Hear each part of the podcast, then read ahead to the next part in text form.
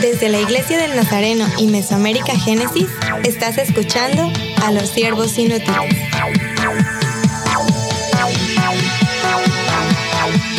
Saludos y bienvenidos al podcast de los siervos inútiles. Yo soy Scott Armstrong y tengo algunos siervos conmigo en este cuarto. A la izquierda, Emily Armstrong. Saludos. A su izquierda, Suje Barón. Hola a todos. A mi derecha, José Luis Acevedo. ¿Cómo están todos? Y a su derecha, Natalie Franco. Bendiciones a todos. Somos un podcast que trata temas de misiones, cultura e iglesia saludable y vamos a hacer justo esto uh, ahora en, en, algunos momentos.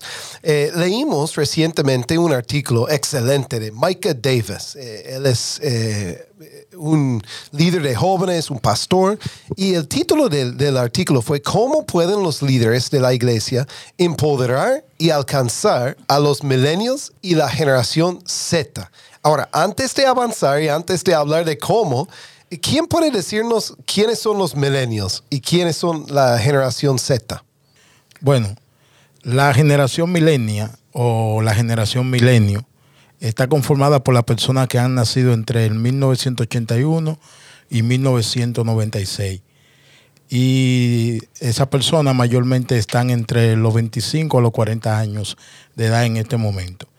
Eh, esta generación eh, fue testigo de la llegada del Internet a los hogares, de la expansión de, de, de su uso educativo, además de la llegada de la triada tecnológica, que son los iPhone, la laptop, la tablet y todo eso. O sea, la, eh, vieron la revolución tecnológica. Creo, creo que, creo que tenemos tres milenios, ¿verdad? Aquí. Sí. Eh, José Luis, eh, eres parte de esta generación.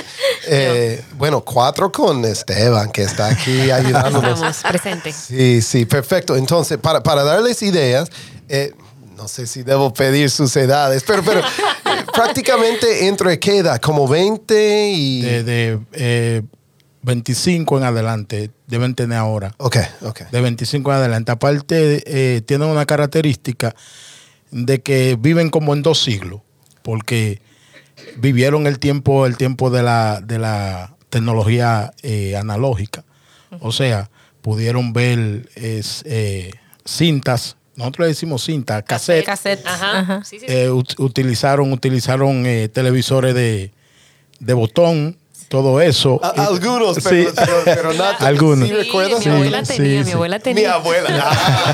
Pero los vi. en tu casa, en tu habitación. Bueno, no, no, así no. O sea, son una especie, la generación milenial, una especie de, de híbrido entre, entre lo analógico y lo digital. O sea, eh, tienen la capacidad de estar en las dos. Generación Z, entonces, sale después de esto. Eh, son nuestros hijos. eh, algunos saben que tenemos dos hijos. Y tal vez puedes decirnos hasta qué fecha. De 96. Del 96, 1996. eh, 1996 hasta el 2012. 2012. En adelante. Ok. Eh, la, la generación Z es conocida también como la generación centenial. Es decir, tienen entre 7 y 22 años aproximadamente. Son los hijos de la generación milenia. Se caracterizan, han crecido con internet. Y es Por- normal. Es normal, es normal, es normal para ellos vivir esto. Están acostumbrados a la información breve e inmediata. Eh, solo mm, están acostumbrados a que le digan la cosa rápida, sencilla y clara. Y la información para ellos no es muy, si es verdadera, al tener tanta información no pueden comprobar la, ver- la verificación de esa información, sino que la reciben y la dan por sentada. Eh, Excelente resumen. Eh, obviamente, eh, en episodios pasados, amigos, hemos hablado de cómo estamos eh, perdiendo a algunos jóvenes Eh, en tiempo de pandemia o aún antes. Las estadísticas dicen que eh, los niños y los jóvenes están saliendo poco a poco de nuestra membresía y de nuestra iglesia. Entonces, algunos van a decir, no es el caso en nuestra iglesia local. Gloria a Dios por eso, pero en muchas iglesias es así. Entonces, este artículo dice cómo podemos, como líderes, de la iglesia empoderar y alcanzar a estas dos generaciones. Eh, yo anoté algunas cositas aquí, solo voy a, voy a decirlos y después vamos a profundizarnos y, y ustedes pueden decirnos qué piensan. Pero dice, eh, algunas sugerencias, eh, el autor dice que debemos buscar relaciones significativas con ellos. Debemos individualizar y no generalizar. Debemos asegurarnos de que haya representación de estas generaciones en todos los ministerios y niveles de la iglesia. Eso es importante, no solo decir, ah, no, ellos tienen la JNI, la- la- la- lo- el culto de jóvenes, ¿verdad? No, eh, eh, están representados en todos, todos los ministerios. Otra sugerencia, escucha de verdad, no seas condescendiente. Ay, ay, ay. ay. Adáptate a sus vidas. Aborda la justicia social como una de las preocupaciones centrales de tu iglesia concéntrate en las soluciones en lugar de los problemas. Y él dice que debemos aceptar el cambio como algo positivo en lugar de algo negativo. Adopta una actitud de, eh, vamos a, vamos a tratarlo, vamos a intentarlo. Bueno, después de todo esto, me imagino que algunos les llamaron la atención, ¿no? Eh, ¿Dónde empezamos? Nos llamaron la atención y nos sentimos identificados. Sí, sí, sí. Eh, bueno, yo en esta eh, en este artículo, ¿verdad? Pude eh, identificarme un poco con, con esta parte de, de que hay una separación, ¿verdad?, entre las generaciones y a veces se ha visto como un poco de competencia y lo vemos muy marcado como en la iglesia local, todavía como los grupos de los adultos y los jóvenes y es muy difícil como que lograr hacer una mezcla o una liga de, de ellos por las diferencias de pensamientos, por sus contextos, eh, toda su historia de crecimiento pues fue totalmente diferente, ¿verdad? Y, sí hemos sentido eh, como cierto rechazo o crítica o, ser juzgados por por las formas no diferentes en las en las que se creció y, tengo un- una historia de esto porque recuerdo que en, en una en una reunión eh, pastoral de actualización, había pastores adultos y yo estaba como pastoreando también una congregación y estaba ahí en la actualización y todo y estábamos compartiendo diferentes puntos de vista sobre ciertos temas que tenía que ver también con la juventud, con, con el- la, la vida dinámica de la iglesia. Y recuerdo que estábamos todos dando como nuestros aportes, ¿verdad? Y al final cuando yo di un comentario, me paré y di un comentario y todo, ¿verdad? Que tenía que ver mucho con, con los hijos de pastores, porque hablábamos que muchas de los hijos eh, se sentían como juzgados por los mismos papás y yo estaba hablando un poquito como siendo portavoz de los jóvenes, ¿verdad? Tratando como de, de que entendieran un poquito la situación de ellos y todo, pero a la vez entendiendo también de la parte ministerial o de cómo liderarles. Y al final de mi comentario recuerdo que solo eh, eh, el pastor volteó y me vio así como, como para identificar quién estaba hablando. Sentí la mirada, pero dije, bueno, ya no le gustó mi comentario tan solo. Pero al final estaba yo conversando con otras amigas y llegó así, ¿verdad? Por la espalda y yo siento como un dedito tocando mi hombro y volteo y me dice, venga para acá. Y yo estaba, ¿verdad? Como asustada y era un pastor adulto, ya muy adulto, anciano. Y me empezó a decir muchísimas cosas, pero fue como que soltó todos sus pensamientos en mí. Y esta parte que dice aquí, ¿verdad? Generali- generalizar las cosas y empezó a decir, es que ustedes, los jóvenes, son así, es que ustedes no entienden, es que ustedes son desobedientes, les encanta la rebeldía. Y empezó a decirme tantas cosas de los jóvenes, que él no tenía jóvenes en su congregación porque hacían todo mal, él les daba las oportunidades y fallaban.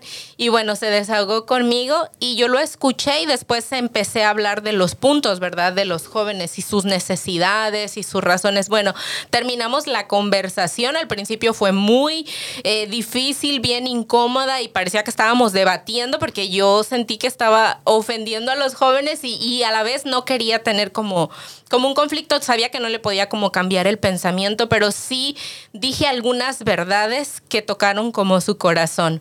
Y empezamos, bueno, nos salimos de la reunión y duramos como dos horas afuera hablando. Llegaron otras amigas, se sentaron y empezamos a compartir con él.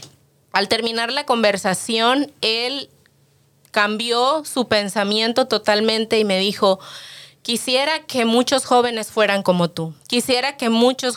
Y yo le dije, si se da la oportunidad de conocerlos, se va a dar cuenta que no todos somos iguales.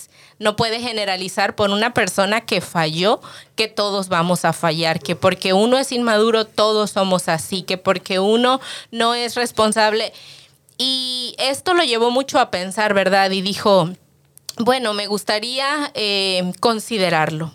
Voy a, a intentar tener eh, conversaciones con mis hijos, porque sus hijos también eran millennials. Voy a tratar de, de hacer cosas nuevas y por ahí, ¿verdad? Le estuvimos dando algunas ideas, cómo hacer, pero de verdad que me di cuenta que, que, está, que, que estábamos tan distanciados, estábamos hablando de temas totalmente diferentes y lo difícil que era construir puentes. Desde ese momento y desde esa conversación yo cambié mucho mi mentalidad porque lo pude entender, pero también entendía a los jóvenes de mi edad. Entonces, me di cuenta que necesitábamos trabajar más en construir estos puentes y estas relaciones que nos conectaran más por las cosas que tenemos en común que por las diferencias que tenemos. Y también cambiar nuestro pensamiento sobre estos se requiere de bastante eh, humildad para poder acercarte y conocer a la persona. Pero yo agradezco a Dios por esta conversación que tuve porque esto me ayudó a hacer más, a interesarme más por los adultos y a buscar más sus intereses, pero también a saber cómo aconsejar a los adultos cómo tener conversaciones y relaciones saludables con jóvenes millennials. Entonces, sí creo que hay una distancia muy grande, pero tenemos la responsabilidad de acercarnos. Alguien tenemos que ceder o dar el paso inicial. Esto era algo que estábamos hablando, ¿verdad? Suje, escucha de verdad, no seas condescendiente, ¿verdad? No solo diciendo que vamos a hacerlo por hacerlo. Es irónico aquí, cuando habíamos hablado de individualizar y no generalizar, literalmente el artículo dice cómo pueden los líderes de la iglesia empoderar y alcanzar a dos generaciones. Entonces, estamos generalizando eh, eh, eh, de alguna forma. Pero lo que está diciendo es que podemos conocer algunas características de todos estos jóvenes y niños, algunos niños o adolescentes por lo menos, pero también debemos apreciarlos como individuos, ¿verdad? Natalie, no sé si eh, has pensado en este, es como paradoja, ¿no? Sí, realmente he estado pensando en esto porque estuve leyendo estudios de Forbes que, que, bueno, hablan de manera general sobre estas dos generaciones, los millennials y la generación Z, y me sentí un poco identificada, puedo decir. Y creo que eh, es bueno eh, estudiarlos, como tener el conocimiento de esos estudios, no como para generalizar o como para etiquetar a las generaciones son así, como pasó con su ah, ustedes son así y ya caso perdido, sino más bien como para tener un panorama de manera general y de esto que nos ayude a tener esa, ese acercamiento, esas conversaciones y a poder invertir más en escuchar más a las generaciones, ¿no? A invertir más en ellos incluso, no sé, incluso plantear estrategias. Por ejemplo, estuve leyendo una que yo dije, ay Dios, no me gusta sentirme como parte del montón, pero la verdad es que este estudio le dio al clavo. Forbes decía que normalmente la generación milenia relaciona el trabajo con su hobby. Es decir, que tiene que gustarle para poder trabajar en esto, para poder servir en esto. Yo digo, ay, hasta en el llamado, o sea, hasta en el llamado misionero, puedo ver cómo, cómo este estudio va, va muy de la mano conmigo. Y de igual manera, ¿verdad? No puedo generalizar, no puedo decir que todos los millennials tienen que ser así, pero sí sí yo creo que si tenemos este conocimiento podemos ser más proactivos como iglesia para, para poder acercarnos, ¿no? Quizá, bueno, ahí estuve una conversación con mi pastor sobre esto porque, y voy a confesar aquí un poquito sobre mi candidatura de misiones. Scott y Emily estuvieron trabajando arduamente, ¿verdad? Consiguiendo algunas opciones para yo servir y una de ellas era plantación de iglesias y me parece un tremendazo asignación, pero entonces me miro a mí y yo digo, ay no, pastor, le estaba diciendo a mi pastor, pastor, ese no es mi llamado. Y veo cómo, cómo esto va muy de la mano, cómo mi respuesta fue más de, no siento que sea como mío, mi llamado, como mi, pasión, lo que Dios ha depositado. Mi pastor, sin embargo, que es de generación baby mover, me dijo, pero Nati, pero vete y luego averigua qué es lo que Dios quiere hacer contigo, ¿no? Vete y sirve. Y sin embargo, ¿cómo respondí yo? ¿Y cómo podría responder quizá otro de mi misma generación? Como digo, ¿verdad? No es que todo el caso sea así, porque conozco otros jóvenes de mi generación que no, no sienten como este, este es mi, mi llamado, pero igual van. No puedo generalizar, pero sí creo que es un punto de referencia para acercarnos, para tener como esa, esa, esa intencionalidad de, de, de abrir incluso más oportunidades, de ser más proactivos, como dije. Es interesante porque como generación X, eh, Emily y yo, yo digo, eh, yo me encuentro en medio. Yo entiendo tu punto de vista, pero también digo, eh, pero tu pastor tenía razón, Sí, ¿eh? pensado. Sí, sí, como, como fue buen consejo, pero entiendo lo que estás diciendo, ¿verdad? Sí. Eh, eh, no es mi llamado exactamente. Emily, eh, obviamente había algo que cuando estaba leyendo el artículo, como se resaltó, ¿verdad? Este, me llamó la atención y dice, adáptate a sus vidas. No, eh, es decir, el autor estaba diciendo, no podemos solo decir, ah, vamos a incluirlos en nuestros planes. Tenemos nosotros que adaptarnos a sus horarios. A veces planificamos cosas y, ¿y por qué los jóvenes no vienen? Pues están estudiando o tienen eh, trabajo o están, o, o- o muchos de esta, eh, de esta edad o esta generación tienen hijos chiquitos, ¿sí? Entonces, Emily y quizás después José Luis también, este, ¿qué piensan? ¿Cómo podemos adaptarnos como líderes a la vida de estas generaciones? Sí, yo creo que hay varias cosas que podemos hacer como la iglesia y uno, lo que acabas de decir, Scott, es como el horario de lo que es como la vida de la iglesia muchas veces con los jóvenes. De hecho, en otro episodio estaba hablando Sujei acerca de lo que ha hecho la pandemia acerca de los estudios, ¿verdad? Que muchos están estudiando en horarios muy fuera de lo normal. Cuando no están estudiando, están trabajando. Cuando no están trabajando, están tratando de fomentar relaciones con su familia, con un novio, no, una novia. Entonces yo creo que como iglesia tenemos que trabajar un poco más fuerte en buscar los horarios de los jóvenes y siempre el domingo por la mañana no es lo más fácil para los jóvenes, ¿verdad?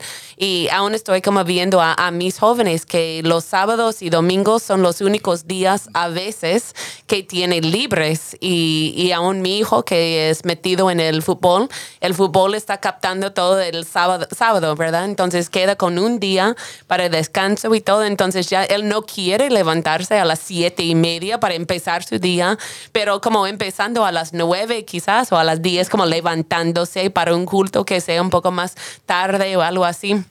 Son cosas así que, yo creo que una iglesia se puede adaptar a lo que es el ritmo y, la rutina. Otra cosa que se puede adaptar, y, estaba dicho en ese mismo artículo, es que dice, aborda la justicia social como una de las preocupaciones centrales de tu iglesia.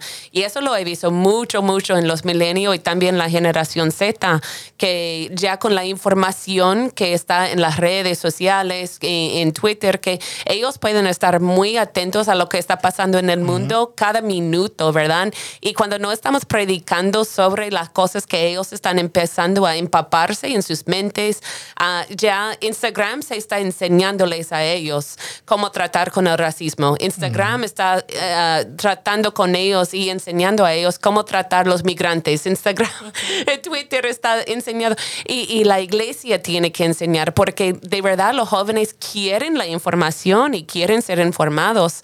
Entonces algo que podemos hacer para adaptar es a nuestros como sermones, nuestros tiempos de, de devoción. Se puede empezar a involucrar más como los, los asuntos de justicia social. no tener miedo de estos asuntos que a veces decimos, ay, pero no quiero, mejor hablar solamente de un pasaje de la Biblia y no aplicarlo a, a estos temas. ¿no? Entrar, entrar, entrar en el pensamiento de una generación para otra generación siempre ha sido difícil. Sí.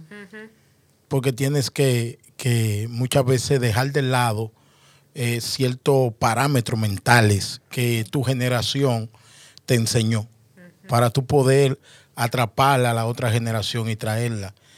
Y mayormente lo que, lo que van, eh, lo que son líderes en las iglesias son de otra generación que la que, que la que viene subiendo.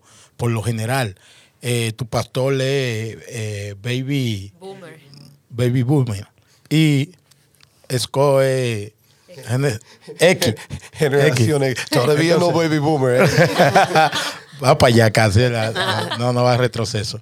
Entonces, entrar en esa, en esa mentalidad de la nueva generación. Muchas veces los jóvenes quieren que nosotros le hablemos de cómo eh, hacer con las informaciones sobre, sobre lo que se está viviendo en, en la, en la parte urbana, como el, el RA, eh, eh, hablarle de, de- de esos líderes que, que están en las redes sociales, que son influ- influencers. Eh, cómo, noso- cómo, poder, cómo poder enseñarle a ellos a hablarle de eso. Muchas veces tenemos que usar lenguajes que ellos están usando, que se relacionan con su, con su mismo jóvenes, pero ellos lo están usando. Lenguaje como, como, como se dice cuando una persona está como descontrolada, que decimos, decimos, ellos, nosotros decimos, tú estás descontrolado, pero ellos dicen, yo estoy ratatá. ¿Te entiendes? Son lenguajes que lo, lo están viviendo, lo tienen, pero van a las iglesias, pero no se sienten como identificados con lo que vive la iglesia. Porque no hayan, no hayan, un- un- no hayan cómo adaptarse a ella, porque la iglesia tampoco se está adaptando a ellos para poder captar, para poder recibir, para poder eh, vivir. Entonces, adaptarse a la vida de, de las generaciones eh, es la forma de cómo nosotros poder conquistarla. Y por eso es importante que la iglesia demos espacios para ellos. Nosotros tenemos que buscar más oportunidades para que sus voces sean escuchadas. Nosotros decimos, queremos ministrar a las generaciones, pero no abrimos los espacios para conocerles, para escucharles, para ver sus habilidades, sus destrezas, que, cuáles son las cosas que les gustan, que les motivan. Y algo que de lo que leímos sobre esto que les caracteriza es la, la innovación y la creatividad. Entonces, hay cosas que nosotros queremos hacer de la misma forma que nos enseñaron, ¿verdad? Eh, las generaciones pasadas, pero ellos tienen otras formas más dinámicas de hacerlos. Y de verdad yo me he quedado muy sorprendida ahora que estoy como al frente de la escuela de liderazgo y tengo muchos jóvenes. Yo veo los trabajos tan solo de darles una asignación, haz un boletín, haz un video creativo y ellos hacen unas cosas que nos quedamos sorprendidos porque ellos saben utilizar la tecnología mucho mejor que nosotros. Eh, entonces, incluso ahora en la pandemia nos dimos cuenta que los que sacaron a flote las congregaciones fueron lo- estas Sí, generaciones, millennials y generación Z, porque son los que sabían de video, de grabación, de audio. De Ahí los pastores. ¿verdad? Cómo se voltea la camarita y estoy perdido. Entonces, todo esto no- nos ayudó muchísimo y, y en- ellos encontraron un espacio. Entonces, ¿qué necesitamos hacer las iglesias? Pues abrir más oportunidades, darles participación en los diferentes ministerios. Jóvenes pueden ser mayordomos, jóvenes pueden ser parte de las predicaciones, de, de- de la junta de la iglesia. Ellos pueden hacer de todo, ¿sí? No es que generalizamos que ciertos ministerios son para los adultos. Incluso cuando decimos quienes están al frente liderando, no tienen que ser ancianos tan solo, gente mayor, jóvenes que tienen mucha madurez, porque hay jóvenes de verdad que Dios está transformando sus vidas y los lleva a pasos acelerados porque tiene propósitos con ellos. Tan solo es que les veamos con los ojos que Dios les ve, les demos la oportunidad y sobre todo la confianza para que ellos puedan desenvolverse, que Dios va a hacer cosas grandes con ellos. Así es. Tengo que ser franco. Cada 10 o cada 15 episodios estamos tratando el mismo tema. Este tema de poder ministrar a los niños y a los jóvenes. Podemos llamarlos de otra generación, pero eh, José Luis es lo que estabas mencionando. Toda generación antes tenía eh, eh, dificultad porque estamos hablando de otras culturas, la verdad. Entonces, eh, eh, identificándose con las generaciones que estaban siguiendo, ¿no? Entonces, tenemos que ser intencionales. Este artículo y este episodio eh, son herramientas que pueden usar para medirse, para evaluarse, para, para ver cómo andamos. Tenemos que no solo buscar utilizar a los jóvenes. Todos queremos tener, eh, como aprovecharnos de los jóvenes. Ah, claro, son los mejores eh, eh, músicos, ah, tienen más energía, este, saben cómo manejar tecnología. Pero utilizarlos o sacar provecho de ellos es muy diferente que verlos como líderes, como líderes, de verdad.